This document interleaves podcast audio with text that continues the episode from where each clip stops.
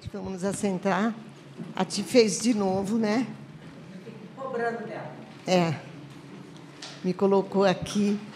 Eu estava sentada ali falando para Ti. Ti, olha Lourdes. Eu sentada assim. E a Lourdes firme ali. Lourdes, Deus te abençoe, minha linda. O tempo inteiro eu falei, Ti, olha Lourdes, que graça. Ah, Jesus. Queridos, louvado seja o Senhor pela Igreja de Cristo, por cada um de vocês, por essa manhã. É, nós estaremos, então, compartilhando a palavra do Senhor. A o João 14 aí. Então, nós vamos compartilhar a palavra do Senhor em João capítulo 15.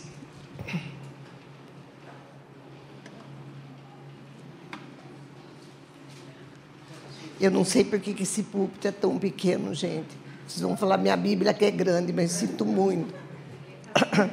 Como disse a Ive, você comprou em fascículo. Porque a folha da Bíblia dela estava voando. Ô, Ive, tem uns, uns 30 anos. Eu tenho mais um, mas é acostumei. E tem espaço ainda para anotação? Tem. Ela está desmanchando, Marilina. oh, Jesus. Gente, João, capítulo 15. Nós vamos ver, meditar sobre esse capítulo que fala sobre a igreja. Então, a palavra do Senhor lá diz assim: Jesus dizendo, eh, Eu sou a videira verdadeira e meu pai é o agricultor. Todo ramo que estando em mim não der fruto, ele o corta e todo que dá fruto, ele limpa, para que ele produza mais fruto ainda. Vós já estáis limpos pela palavra que vos tenho falado. Permanecei em mim, e eu permanecerei em vós. Como não pode o ramo produzir fruto de si mesmo, se não permanecer na videira, assim nem vós o podeis dar, se não permanecerdes em mim. Eu sou a videira, vós os ramos. Quem permanece em mim e eu nele, e esse dá muito fruto. Porque sem mim nada podeis fazer. Se alguém não permanecer, não permanecer em mim, será lançado fora a semelhança do ramo e secará. E o apanho, lanço no fogo e o queimam. Mas se permanecerdes em mim, as minhas palavras permanecerem em vós, pedireis o que quiserdes e vos será feito. Nisto é glorificado o meu Pai, em que deis muito fruto, e assim vos tornareis meus discípulos. Como o Pai me amou, também eu vos amei. Permanecei no meu amor. Se guardardes os meus mandamentos, permanecereis no meu amor. Assim como também eu tenho guardado os mandamentos do meu Pai, e no seu amor eu permaneço. Tendo-vos dito essas coisas, para que o meu gozo esteja em vós e o vosso gozo seja completo. O meu mandamento é esse: que vos ameis uns aos outros, assim como eu vos amei. Ninguém tem maior amor do que esse, de dar a alguém a própria vida em favor dos seus amigos. Vós sois meus amigos, se fazeis o que eu vos mando. Já não possamos servos, porque o servo não sabe o que faz o seu senhor. Mas tenho-vos chamado amigos, porque tudo quanto ouvi do meu Pai vos tenho dado a conhecer. Não fostes vós que me escolhestes a mim. Pelo contrário, eu vos escolhi a vós outros e vos designei para que vades e deis frutos, e o vosso fruto permaneça, a fim de que tudo quando pedirdes ao Pai em meu nome, Ele vos conceda. Isto eu vos mando, que vos ameis uns aos outros. Se o mundo vos odeia, sabei que primeiro do que a vós outros me odiou mim. Se vós fosseis do mundo, o mundo amaria o que era seu. Como, todavia, não sois do mundo, pelo contrário, dele eu vos escolhi, por isso o mundo vos odeia. Lembrai-vos da palavra que eu vos disse: não é o servo maior do que o seu senhor. Se me perseguiram a mim, também perseguirão a vós outros. Se guardaram a minha palavra, também guardarão a vossa. Tudo isso, porém, vos farão por causa do meu nome, porque não conhecem aquele que me enviou. Se eu não viera e nem lhes houvera falado, pecado eles não teriam. Mas agora eles não têm desculpa do seu pecado. Quem me odeia, odeia também o meu Pai. Se eu não tivesse feito entre eles tais obras, quais nenhum outro fez, pecado não teriam. Mas agora não somente têm eles visto, mas também odiado, tanto a mim como ao meu Pai. Isso, porém, é para que se cumpra a palavra escrita na lei. Odiaram-me sem motivo. Quando, porém, vier o Consolador, que eu vos enfiarei da parte do Pai, o Espírito da verdade, que dele procede, esse dará testemunho de mim. E vós também testemunhareis, porque estáis comigo desde o princípio. Amém. Senhor, obrigada. Já temos orado nesta manhã, mas Espírito Santo de Deus, ainda pedimos do Senhor que o Senhor venha ministrar no nosso coração, porque somos a tua igreja. Senhor, o Senhor habita em nós. Senhor, a tua palavra nunca volta vazia. A sua palavra é vida, gera vida, porque ela é a verdade. Senhor, tu és a verdade. Fala conosco nessa manhã. Precisamos do Senhor. Nós te pedimos no nome do Senhor Jesus Cristo. Amém. Gente, quando Jesus ele ia para o Pai, ele, ele sabia, como disse Atila no capítulo 14, ele já está ensinando, deixando o recado para os discípulos, porque breve ele iria para o Pai. Ele, isso foram poucas horas antes dele ser preso para ser crucificado. Ele fala mais essas palavras que nós acabamos de ler, tá? Faltavam poucos, poucas horas antes da sua morte. Agora, olha que coisa maravilhosa. Ele chega para os discípulos e, de repente, ele chega e fala: Eu sou a videira verdadeira. Eu sou a videira verdadeira. Por que, que ele fala dessa maneira? Ele ia ensinar para os discípulos a respeito do seu corpo, o que, que eles iam formar nele. Ele ia falar da igreja. E o Senhor sempre ilustrava tá, para ensinar. Porque ele se coloca como videira. A gente assim fica imaginando, né, como que seria a videira. Para eles era comum por quê? Porque todo o Velho Testamento, no Velho Testamento, mostra que Israel era colocada como a vide, a videira do Senhor. Olha, gente, para a gente poder não sair do contexto, abram comigo lá em Isaías capítulo 5. Não é o único texto, hein? Não é. Existem eh, eh, Jeremias, Ezequiel fala, mas eu quero ler esse texto de Isaías porque ele é muito significativo, tá? Isaías capítulo 5. Você vai ver por que, que Jesus falou que ele é a videira verdadeira. No capítulo 5 está explicado. Aqui de Isaías. Olha lá. Achei. Diz lá, capítulo 5 do versículo 1 a 7, a parábola da vinha. Agora cantarei ao meu amado o cântico do meu amado a respeito da sua vinha. Era o povo do Senhor. O meu amado teve uma vinha num outeiro fertilíssimo.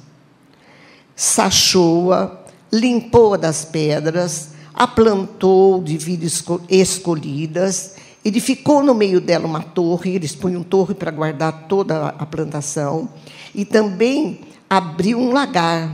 Ele esperava que desse uvas boas, mas deu uvas bravas.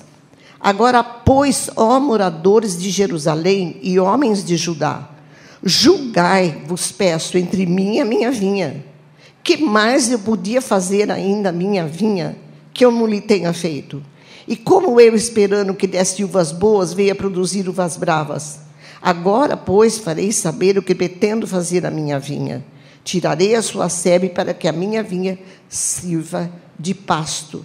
Derribarei o meu muro para que ela seja pisada.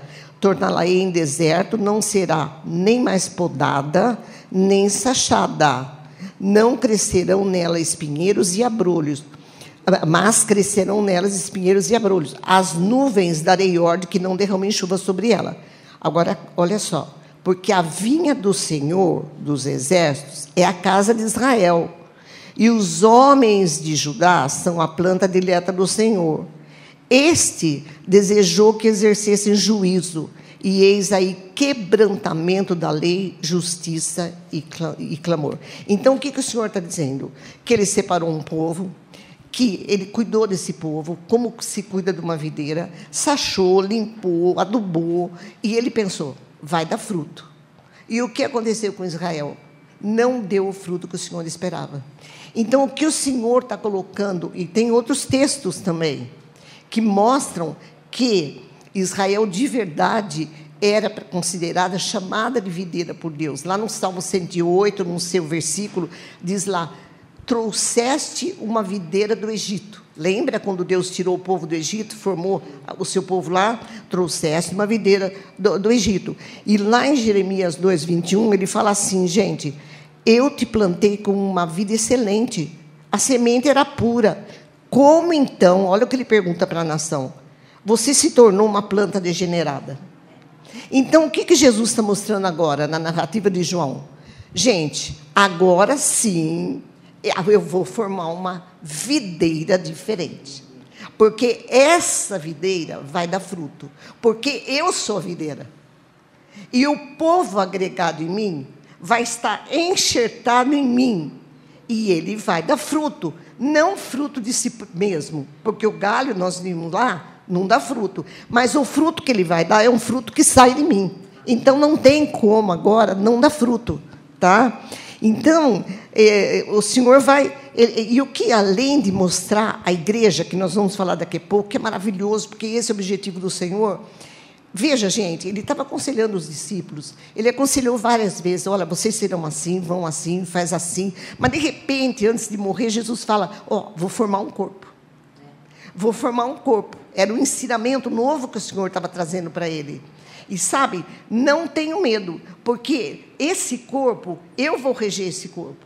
Eu vou estar direcionando esse corpo, porque eu sou, eu vou estar no meio deles, tá?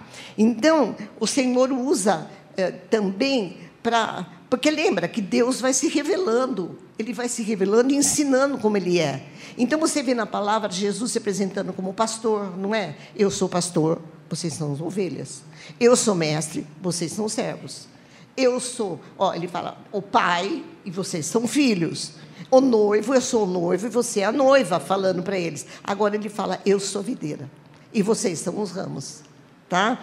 Então, quando ele fala vocês são os ramos, ele está apontando agora para o corpo que ele formaria para sua o seu povo agregado a ele, a sua igreja, que seria representante do reino de Deus aqui na terra, para glorificar o Pai.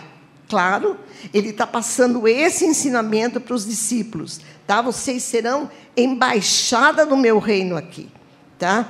É, e a, quando ele fala isso, ele, ele, ele, passa isso, e, e o João 15 está muito ligado a João 17, capítulo 17, ele vai dizer mais ainda.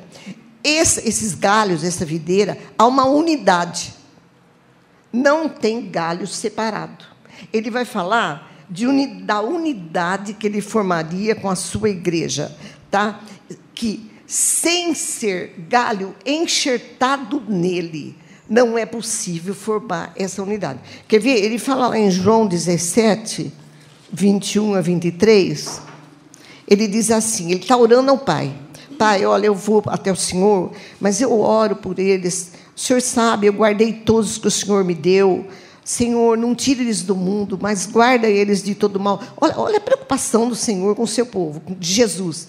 Daí ele fala lá, uh, no 20, é, não rogo somente por estes, Pai, que estão aqui comigo, mas também por aqueles que vierem a crer em mim, por intermédio da Sua palavra. Olha agora, a fim de que todos sejam um, como és tu, ó Pai, em mim e eu em ti, também eles em nós, para que o mundo creia que tu me enviaste. Olha agora Jesus falando. Eu tenho transmitido a eles a glória que o Senhor tem me dado para que eles sejam um como nós o somos. Olha a videira, eu neles e tu em mim, a fim de que eles agora sejam aperfeiçoados nessa unidade. Por quê? Para que o mundo conheça que tu me enviaste e os amaste, como também amaste a mim. Tá vendo? Eu, eu vejo assim Jesus orando e colocando o seu povo numa posição de honra, de honra. Pai, ó, eles são iguais agora. Estaremos todos, eu neles, eles em mim e o Senhor também. Tá? O que, que Jesus mostrou lá no capítulo 14 que nós não lemos? Ele fala do Espírito Santo e ele fala assim: gente, não tem como ter vida se eu não habitar em vocês. Lembra, eu vou embora. Aqui ele falou no final também, mas no 14 ele fala: Eu vou, mas eu não vou deixar vocês sozinhos. Eu vou enviar quem? O Consolador, eu mesmo, tá? Ele vos ensinará toda a verdade, ele vos guiará, tá? E daí o que, que ele mostra? A igreja só tem vida, a videira só tem vida se tiver em Cristo. Gente, por que, que Israel não deu fruto? Israel não deu fruto, tio. Sachou, limpou, era uma velha aliança. Nós, hoje, numa nova aliança que Jesus veio eh, estabelecer, Ele nos deu, colocou em cada um de nós Ele mesmo. Nós somos morada de Deus. Morada de Deus. Só que essa morada de Deus, o mesmo Deus que está em mim, está em você. E não, e nós estamos ligadas por Ele. Está dando para entender? O nosso elo é o nosso Deus. Por isso que é impossível ficar fora sem meu irmão. Por isso que quando um sofre, Paulo falou, a igreja geme. Quando um exaltado, toda a igreja é exaltada. O show, sabe, eu não sei se já aconteceu isso com vocês. Às vezes está tudo bem, e de repente bate um negócio aqui de uma angústia e você parece que tem que orar. E uma vez a gente orando, eu falei, gente, acho que não é para nós, é pela igreja mesmo. É para gemer, porque os nossos irmãos em algum lugar estão precisando desse clamor. E, e a angústia que ele sente lá, Deus joga essa responsabilidade em mim para eu gemer com ele. Entende? Isso não é falácia. Isso não é uma coisa que a gente fala da boca para fora, mas é real. Essa semana, a minha amiga perdeu, a tia que comentou dela aqui, ela perdeu o marido. Tá? Ela perdeu os dois filhos e perdeu o marido. E no hospital que ela estava, tinha uma outra nossa amiga, que fazia muito tempo que eu não via. Gente, mais de uns seis, sete, oito anos, não sei. A gente ficou muito unido uns tempos depois, a vida levou a gente por caminhos diferentes. E essa enfermeira, ela, ela é enfermeira, ela dava notícia do marido dessa minha amiga. E daí eu liguei para ela, porque eu não conseguia falar com a minha amiga. E quando ela pegou o telefone, gente, você não sabe o que aconteceu. Ela começou a chorar, eu comecei a chorar. Sabe o que ela falou para mim? Como que eu posso, tantos anos, te amar tanto? Ela chorava porque ela me amava. E ela falou para mim: como que eu posso, Nanda, te amar tanto, meu Deus, quando eu penso que eu estou longe de você?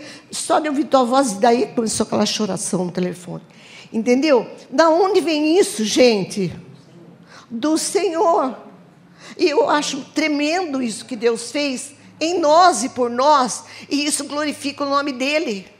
Sabe? É aquela coisa mesmo. Um está chorando, chora com ele. Um louva, louva com ele. Sabe, a gente sente mesmo a dor do irmão. E Jesus está ensinando isso também para os seus discípulos.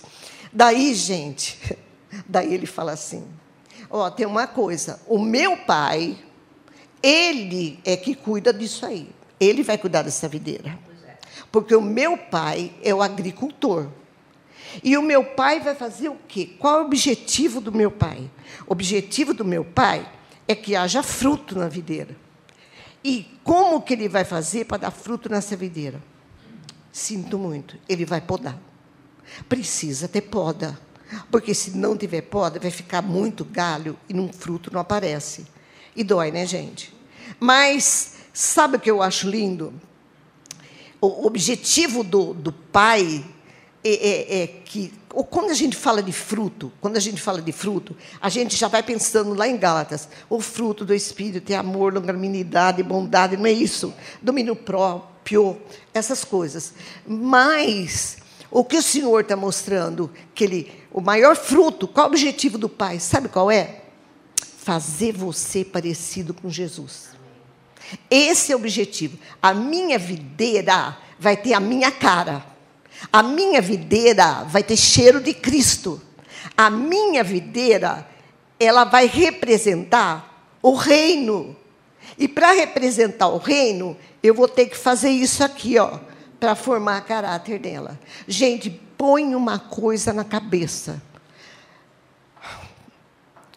Deus só poda galho dele.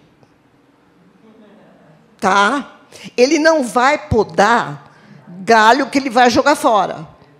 Tá? O galho que dá fruto, posso falar, é o mais podado. Ó, poda de novo, porque ele vai dar mais fruto aí. Então Deus pega a tesoura dele para quem é dele, porque é filho. E Deus vai podar o filho, porque o filho, o filho, você tem que ter meu cheiro, você tem que ter a minha cara. E daí vem a tesoura de Deus. Tá? Vem a tesoura de Deus para isso. Daí, então, ele não, vai podar aquele que não é dele. Ó, oh, e sabe, uma marca daquele que é de Cristo é o fruto. É o fruto. Não, gente, porque vamos pensar assim. É, caridade tem seita que faz mais até do que a igreja. Não estou dizendo que não é para fazer. Não estou dizendo que não é para socorrer. Mas não é a marca. A marca é o caráter. A marca é o cheiro de Cristo. De repente ele chega e fala: Ó, um dia vão reconhecer que vocês são meus discípulos, porque vão ver, oh caramba, não é que eles amam uns aos outros? Ah, como disse o Du lá, ah, né, Du? Mas ama, caramba, eu não entendo como é que eu amo esse cara, mas eu amo. Tá? Faz parte da minha vida. Gente, eu fiquei muito tempo uh, sem o corpo, sem. Uh, não, não, sei se está certo falar isso. Uh, a igreja fechou. E eu o povo, a gente continuava se vendo. Mas é horrível. Horrível, porque você precisa do seu irmão. Né? Sozinho não dá para andar, não, gente. Sozinho não dá. Eu não consigo. E ninguém consegue, né? Não consegue, gente. Não consegue. Deus fez a gente enxertado nisso. Daí você vai perguntar assim. Eu, quando, no começo, eu pensava assim. Uh, ele disse que o galho que não dá fruto, ele corta e vai ser queimado. As primeiras vezes, logo que eu me converti, que eu li, eu falava, nossa, será que Deus vai me cortar? Porque eu não vejo, não vejo se eu estou dando fruto, né? Porque era aquela mistura na minha cabeça, né? O que, que é? Deus, não, eu não vejo fruto, caramba, então estou ferrado, vai cortar. Mas não é isso, porque daí a gente pensa assim, perder a salvação, que não é o caso, tá? Não é nada disso. É, então, quem é? De quem que ele está falando? Ele está falando daquele que é agregado, mas não está nele. Não está, não faz parte dele. Ó, oh, quer ver um exemplo clássico? Coitado de Judas, a gente só fala nele. Judas estava agregado. Estava agregado, sentava na mesa com os discípulos, ouvia os mesmos ensinamentos, não é? Os mesmos milagres, era até tesoureiro, tinha cargo de confiança ali no meio dos discípulos. Mas ele era só um agregado, ele não estava em Cristo. Está dando para entender? Então, o que, Senhor, então como é que é? Como é que eu sei então que eu sou galo? Gente, tem que nascer de novo. Daí a gente volta para aquela história de novo. Tem que nascer de novo. E quem nasce de novo é obra sobrenatural do Espírito Santo. Você viu lá, eu não ia falar agora, mas eu vou, que eu acho maravilhoso, quando Jesus chega e fala assim: Ó, oh, eu escolhi vocês. Não foram vocês que me escolheram. Eu fui te buscar. Eu fiz de você meu galho. Eu peguei você e enxertei em mim. Hoje eu estou em você e você está em mim. A única coisa que você tem que fazer, meu amado, é permanecer. E daí eu falo, Jesus, ajuda a permanecer. Quer dizer, não que eu vou o Senhor fala para desfrutar do meu gozo. Fique em mim, porque não tem outro jeito de ter plenitude de alegria. Não é, queridos. Não tem outro jeito de você ter aquela, aquela delícia de alma se você não permanecer em mim. Busca a mim. Dá para entender Jesus convidando.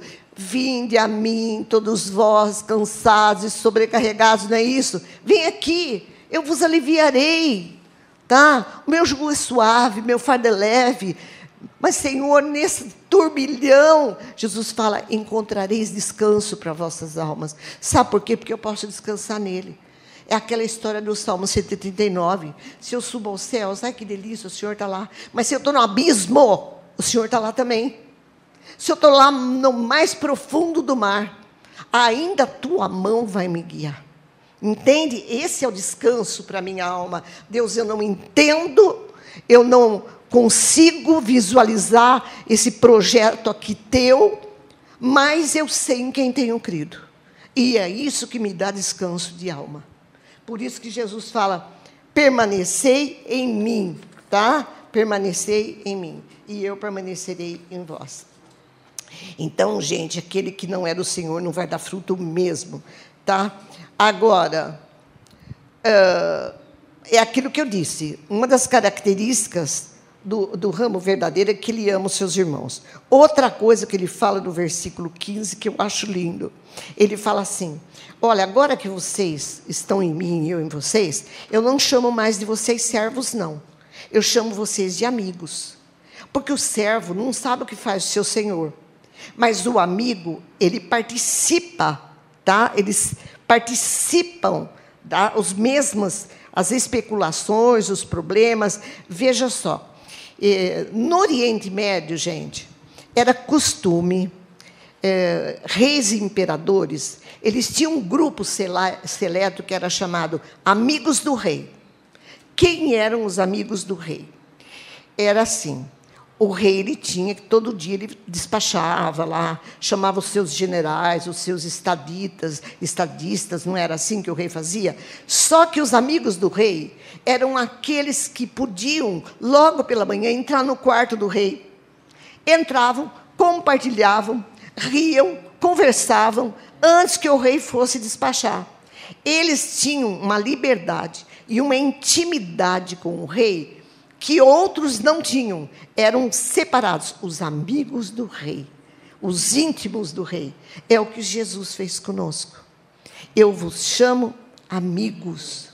Por isso que agora eu, eu, eu compartilho com vocês. Lembram, estou lembrando aqui, quando Jesus estava no meio da multidão, Jesus ensinava por parábolas. Lembram, gente? E daí um dia os seus discípulos perguntaram assim para eles: por que, que o Senhor nos ensina, ensina, fala para eles por parábolas?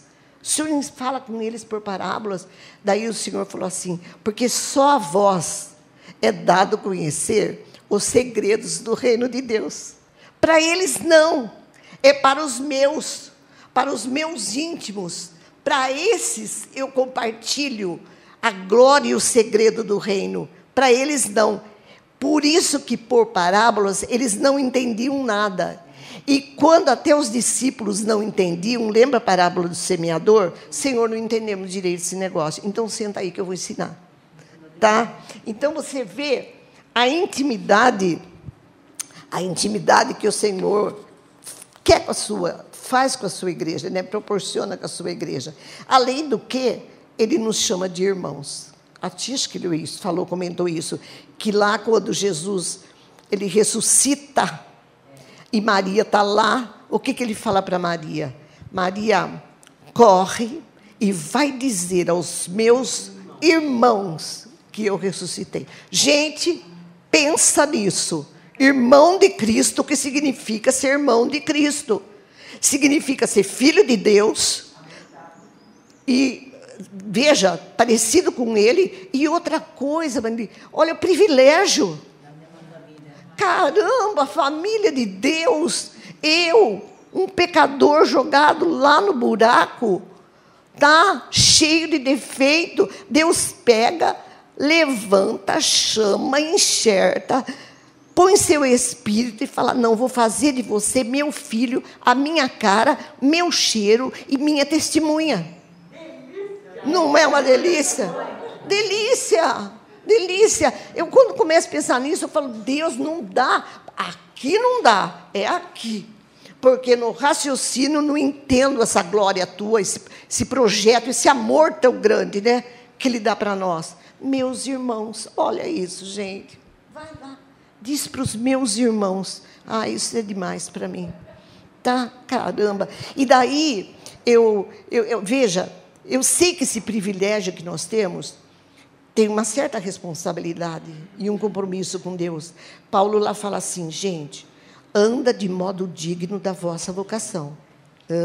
Então, quer dizer, eu sou dele agora. Eu tenho que ter cheiro dele. Ou você pensa que você não vive num mundo que jaz no maligno e que tem diabo, que a gente não gosta de falar dele, mas tem. E daí o Senhor, claro que o Senhor controla tudo, mas vem mesmo que é para puxar o nosso tapete. Mas sabe o que tem de maravilhoso? Às vezes você não perde o cheiro porque você pisou mesmo na bola. Mas sabe o que é lindo? O Espírito Santo pega você e começa até se arriar e falar: Deus, é isso mesmo. De novo. Vamos começar de novo.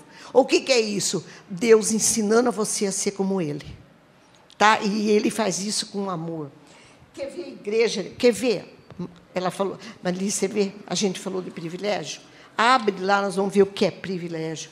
Na primeira carta de Pedro, capítulo 2. Ah, todo mundo conhece, mas eu quero ler de novo. As folhas que viu Ive caindo tudo, mas. Ó, 1 de Pedro, capítulo 2. Ele fala, olha só, isso é videira. Você vai ver a videira aqui de um outro jeito. Ele fala que os crentes são a casa espiritual edificada em Cristo. Ele vai dizer que nós somos edifício de Deus, morada de Deus, e daí ele vai falando. Ele diz assim, no versículo. Ele fala, que no versículo 8, ele diz a respeito da nação de Israel: a pedra que os construtores rejeitaram, porque ele está falando de um edifício. Ele está dizendo que Jesus é a pedra angular. Ó, essa veio ser a principal pedra angular. Para eles, pedra de tropeço e rocha de, escândalo, de, de ofensa. São estes os que tropeçam na palavra, porque são desobedientes para aqueles para o que também foram colocados. Agora, para a igreja, para a videira, vós, porém, sois raça eleita, sacerdócio real, nação santa, povo de propriedade exclusiva de Deus. Olha o que o Senhor quer, porque Ele poda a fim de proclamardes as virtudes daquele que vos chamou das trevas para a sua maravilhosa luz. Vocês sim, que antes não erais povo, mas agora sois povo de Deus. Antes vocês não tinham alcançado misericórdia, mas agora vocês alcançaram misericórdia. Então, o que, que ele está falando dessa videira que ele formou? é nele. Percebeu que essa videira é ele, ele é a videira, tá? E nós somos todos enxertados nele. Lá, na linguagem de Pedro, sabe o que a gente é? Tijolo. Cada um é um tijolo, formando o edifício de Deus, morada de Deus. Tá? Maravilhoso, Ti. Morada de Deus. Então, até aí, você olha e fala: Oh Deus, glória, delícia, aleluia, louvado seja o teu nome. Daí ele dá uma pausa e fala: Mas, mas, mas, mas, mas. Eu tenho uma coisa para falar para vocês. Lembrei do sonho de, do rei falando lá. Mas, mas, vocês serão odiados. Odiados pelo mundo. A igreja é representante do reino, anuncia o reino. São homens que eu estou formando como celestiais, é uma raça celestial agora mas ele vai ser essa raça vai ser odiada. Por quê? Porque o mundo odeia Jesus. O mundo odeia Deus porque o mundo jaz no maligno, o diabo odeia Jesus e, consequentemente, os filhos de Jesus. Jesus continua sendo perseguido como sempre foi, como agora? Na sua igreja. Na sua igreja. A igreja é perseguida mesmo. Gente, nós sabemos que desde lá do Pentecostes, segundo a tradição, segundo a tradição, com exceção de João, todos os discípulos foram martirizados. Ô oh, caramba, como é que pode? Focaram nele. Focaram, sim. Mas como? Não tinham outras religiões, outras seitas? Tinham. Mas qual era o problema? Jesus nele. Jesus nele. Por quê? Porque o diabo sabia que ele seria derrotado e que ele foi derrotado em Cristo Jesus, por Cristo Jesus. Ele sabia que a única maneira de tirar a raça humana da mão dele era Jesus dizendo lá no Calvário: está consumado. Ele sabia disso, ele sabia o poder da morte e da ressurreição de Cristo, e sabia pela palavra que o Senhor nos tirou do império das trevas e nos transportou para o reino do Filho do seu amor. Entende? E isso daí é todo o ódio dele, porque de repente o Senhor faz aquilo que ele queria ser e não conseguiu ser, porque Jesus faz o quê? Homens semelhantes a ele. Semelhantes. Deus nos fez filhos, não anjos, filhos, participantes da essência de Deus, nós para Ele e Ele para nós, está dando para entender? E o mundo odeia isso, porque o inferno odeia isso, gente, odeia isso. E daí a gente vê e tem visto a perseguição da igreja desde o início, e essa igreja vai continuar sendo perseguida. A gente vê, lembra, gente, lembra quando a gente pensa lá de Paulo? Paulo perseguia a igreja. Nem ele sabia por que tanto ódio. Perseguia a igreja até encontrar com Cristo, ele passa a ser perseguido, porque inverteu agora a posição. Quase morreu muitas vezes, apanhou em Icônio, apanhou em Listra, quase mataram ele em Jerusalém, até ele ser decapitado onde em Roma. Não teve jeito. Mas Jesus falou assim: vai firme, porque eu sempre estarei convosco. Eu nunca vos abandonarei. Seja na tribulação, seja na doença, seja na perseguição, seja à beira da morte, eu estou lá com você. Eu não te abandono, porque o meu projeto é maior do que aquele que você pode ver. Você é meu, você é meu, entende? E ainda ele falou aí no texto que nós lemos: o servo não é maior do que o seu senhor. Se perseguiram a mim, vão perseguir vocês. Mas se guardar a minha palavra, vai guardar de vocês também. Porque é Ele que faz a obra. Nós, como igreja, não podemos esquecer isso. Gente, o mundo está em trevas. Quando eu falo mundo, eu, eu, é o mundo. E quando você convive com aquele que não conhece Cristo, te dá desespero de ver a treva na vida dele e ele não consegue ver. Não consegue, gente. Você quer enfiar a mão dentro do coração, não consegue. É só poder de Deus. Tem que vir da onde? Do céu. Por isso que eu falo que a igreja, a igreja de Cristo, às vezes nós, eu, perco de vista o que é de maravilhoso a gente ser pertencer a Cristo e ser corpo de Cristo, entende? Porque é milagre. Milagre, Marili, milagre. Como é que de repente somos enxertados em Cristo? Como é que o, o, Rei da Glória, o Senhor do Universo, mora em nós? Meu Deus! Edifício de Deus nós somos. Mas escuta, ah, como, é, como é que pode ser edifício de Deus? É, um está mais assim, outro está mais assim.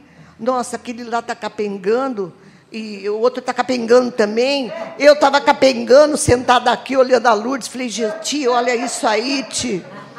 Olha isso aí, Ti. Entendeu? Mas, Lourdes, Deus está com a tesoura. E ele, eu sou dele, capengando mesmo, eu sou dele. E daí, ele está fazendo uma obra em mim que é lá para a eternidade para o caráter. Deus não está preocupado com o que eu sou aqui agora. Ele está formando em mim, dentro de mim, no meu espírito. Ele está gerando cheiro de Cristo. E tem hora que eu não sinto nada de cheiro de Cristo. Mas eu não sei o que Deus vai fazer. A única coisa que nos segura é aquilo mesmo que eu falei já. Eu sei tem quem, em quem eu tenho crido. É o caráter dele. Saber que Deus não erra. Saber que ele falou lá, eu não sou homem para mentir, nem filho do homem para me arrepender. Tá? Se você clama a ele, ele te ouve. Mas, gente, o projeto de Deus para nós nunca foi ficar aqui. O projeto de Deus para nós é estar com ele lá. E sabe, bendita esperança, que o Espírito Santo testifica no nosso espírito que não vai demorar e que logo a gente vai estar com Ele. E não só com Ele, mas nós estaremos juntos. É, eu achava um absurdo, e eu acho um absurdo, que tem gente que ainda acredita. Oh, você sabia que no céu a gente não vai conhecer ninguém? Falei, caramba, é inferno, né? Quer dizer, né? Céu não, né? É inferno, não consegue ser ninguém. Quer dizer, o que é um monte de alma penada? O que é isso, gente? Não. Nós vamos chegar lá, vamos ver mesmo. E aí vamos falar, irmão, é graça mesmo, né? Como é que nós íamos parar aqui? Lembra da nossa história? Cada um tem uma história. Estaremos lá, reconheceremos sim a gente vai se alegrar junto na, na vitória, no sofrimento, mas estaremos na glória, na presença do Senhor. E eu acho isso demais. Então, o que sustenta a igreja verdadeira na tribulação e na luta e nesse mundo? É, quando eu penso isso, é, falando ainda de Cristo, lembro de Abacuque dizendo lá: Oh Deus, Pedi tanto para o Senhor dar um jeito nessa nação. Pedi tanto para o Senhor dar um escape nessa nação. E agora o Senhor está enviando a Babilônia para vir pegar meu povo. Não, eu tenho que parar um pouquinho, vou lá para saber o que Deus tem para falar comigo, porque eu não estou entendendo. Porque eu peço livramento e o Senhor manda o inimigo vir pegar a gente. Daí o que, que Jesus fala para Deus fala para Abacuque? Abacuque, o meu justo viverá pela fé em mim. Ou seja, foca em mim. Eu sei o que eu estou fazendo. Você não sabe, mas eu sou Deus.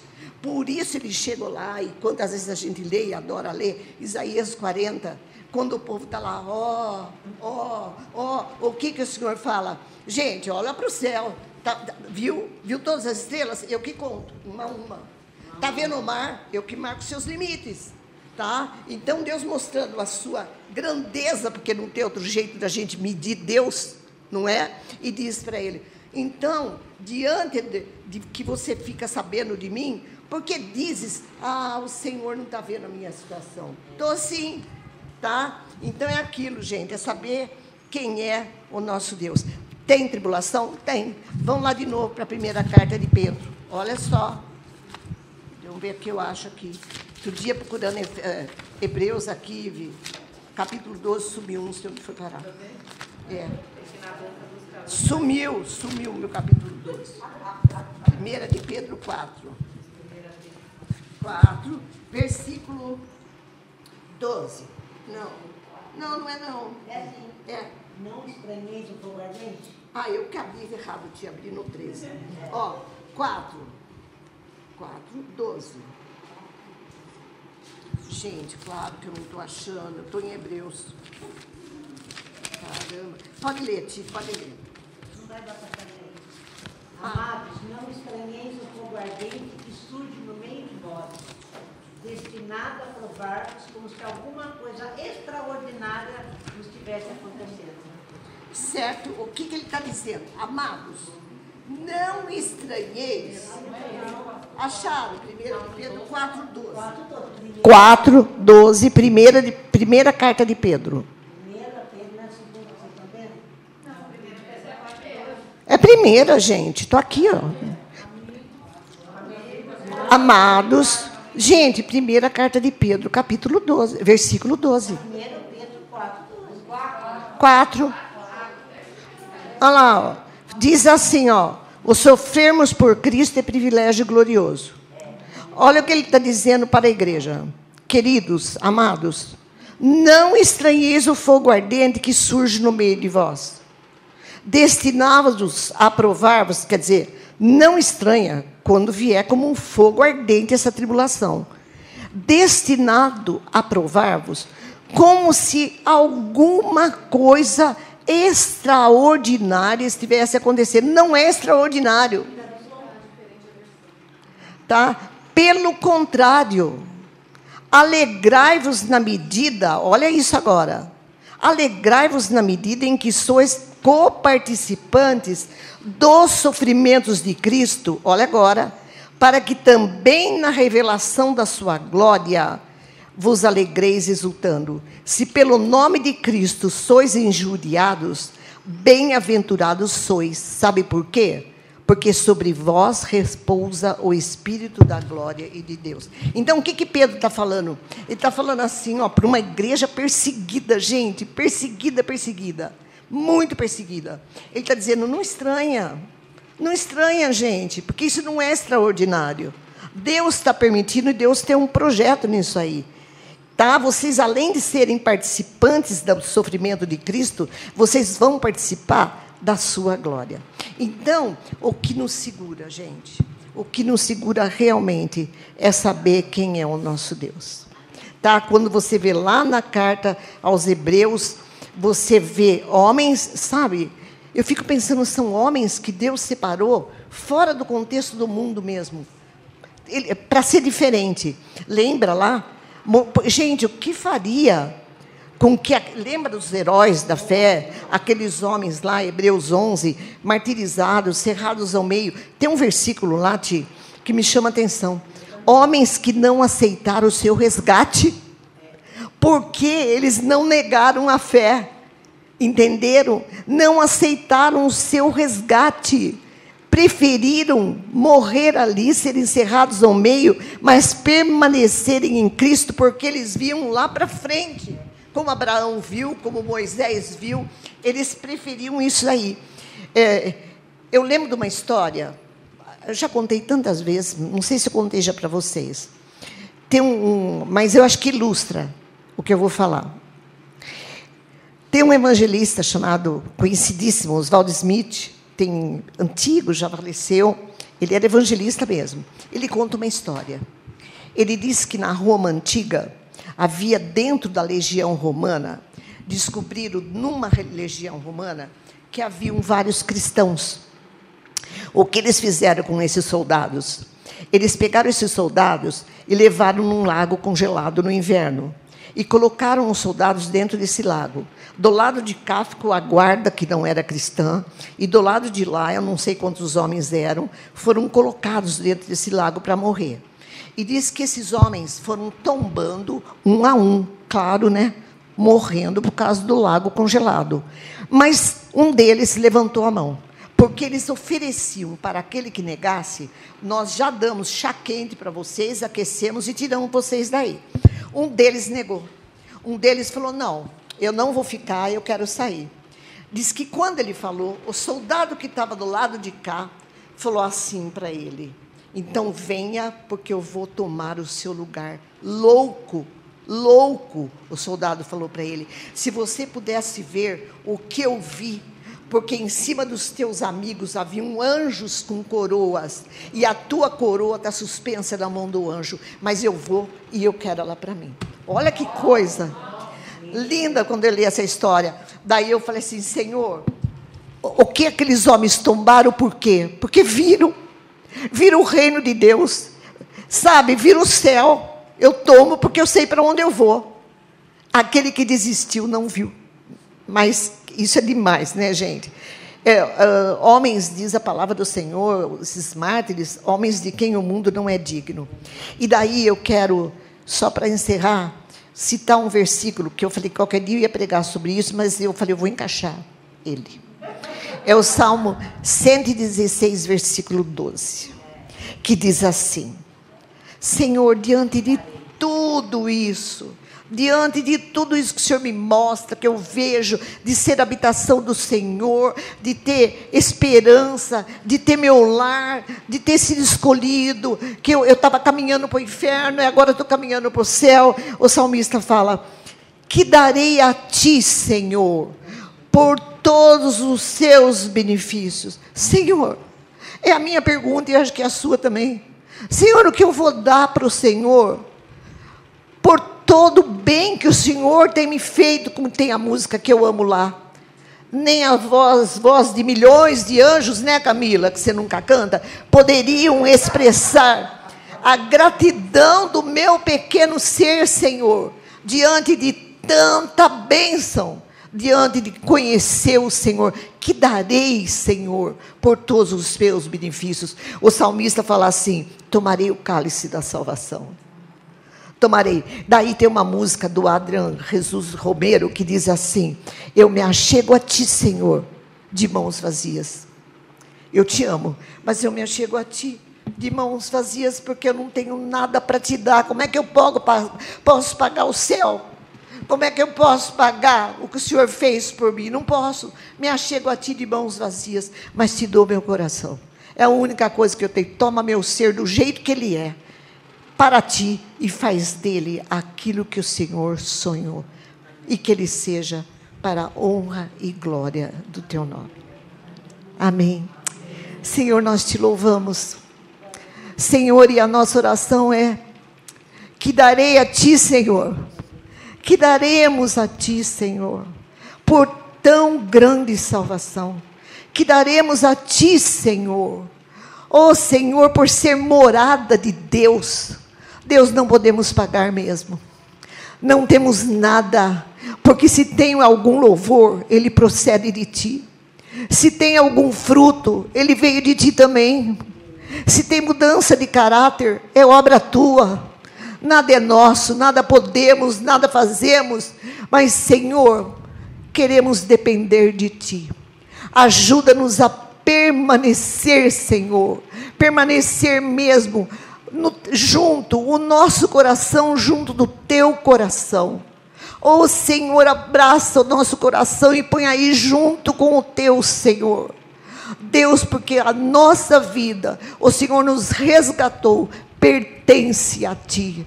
Tudo que somos, tudo que temos, tudo que não podemos, mas, Senhor, é Teu para louvor da tua glória. Obrigada pela igreja, obrigada pela tua presença gloriosa, obrigada pelo Deus maravilhoso que o Senhor é. Te louvamos nesta manhã pelo privilégio. Sabemos que nossos irmãos estão tombando aí no mundo. Muitos estão tombando, Senhor, e morrendo por amor do teu nome.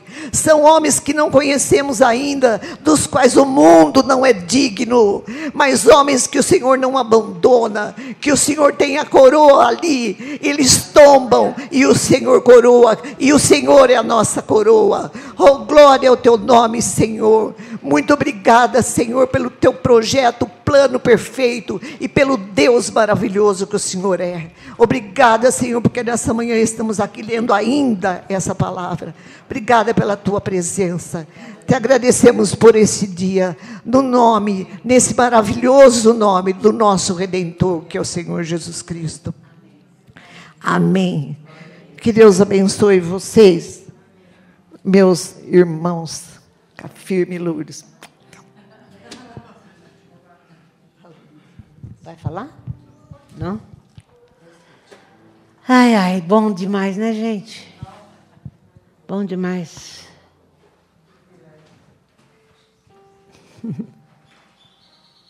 Senhor, o Senhor pode fazer coisas que a gente não imagina.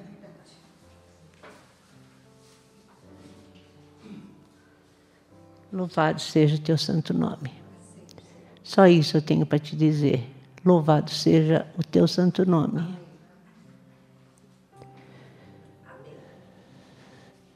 Estou fazendo de máscara.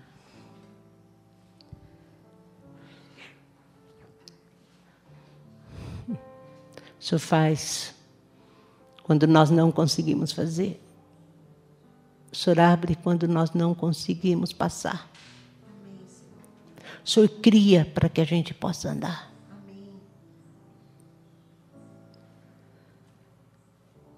O Senhor é aquilo que o Senhor oferece.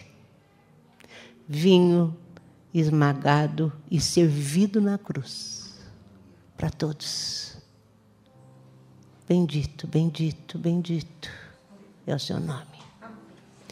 Amém, gente? Quero agradecer, todo mundo está respondendo sobre a sexta. É, tem chegado bastante coisa. E também é produzido por Deus isso. Porque, como a Nanda falou, isso não caracteriza a igreja, porque tem gente que faz melhor do que nós. Mas vamos fazer o que está na nossa mão para fazer. Amém? Que Deus te abençoe e que essa semana seja cheia de presença de Deus, dizendo para você: não precisa temer. Paz seja convosco. Amém.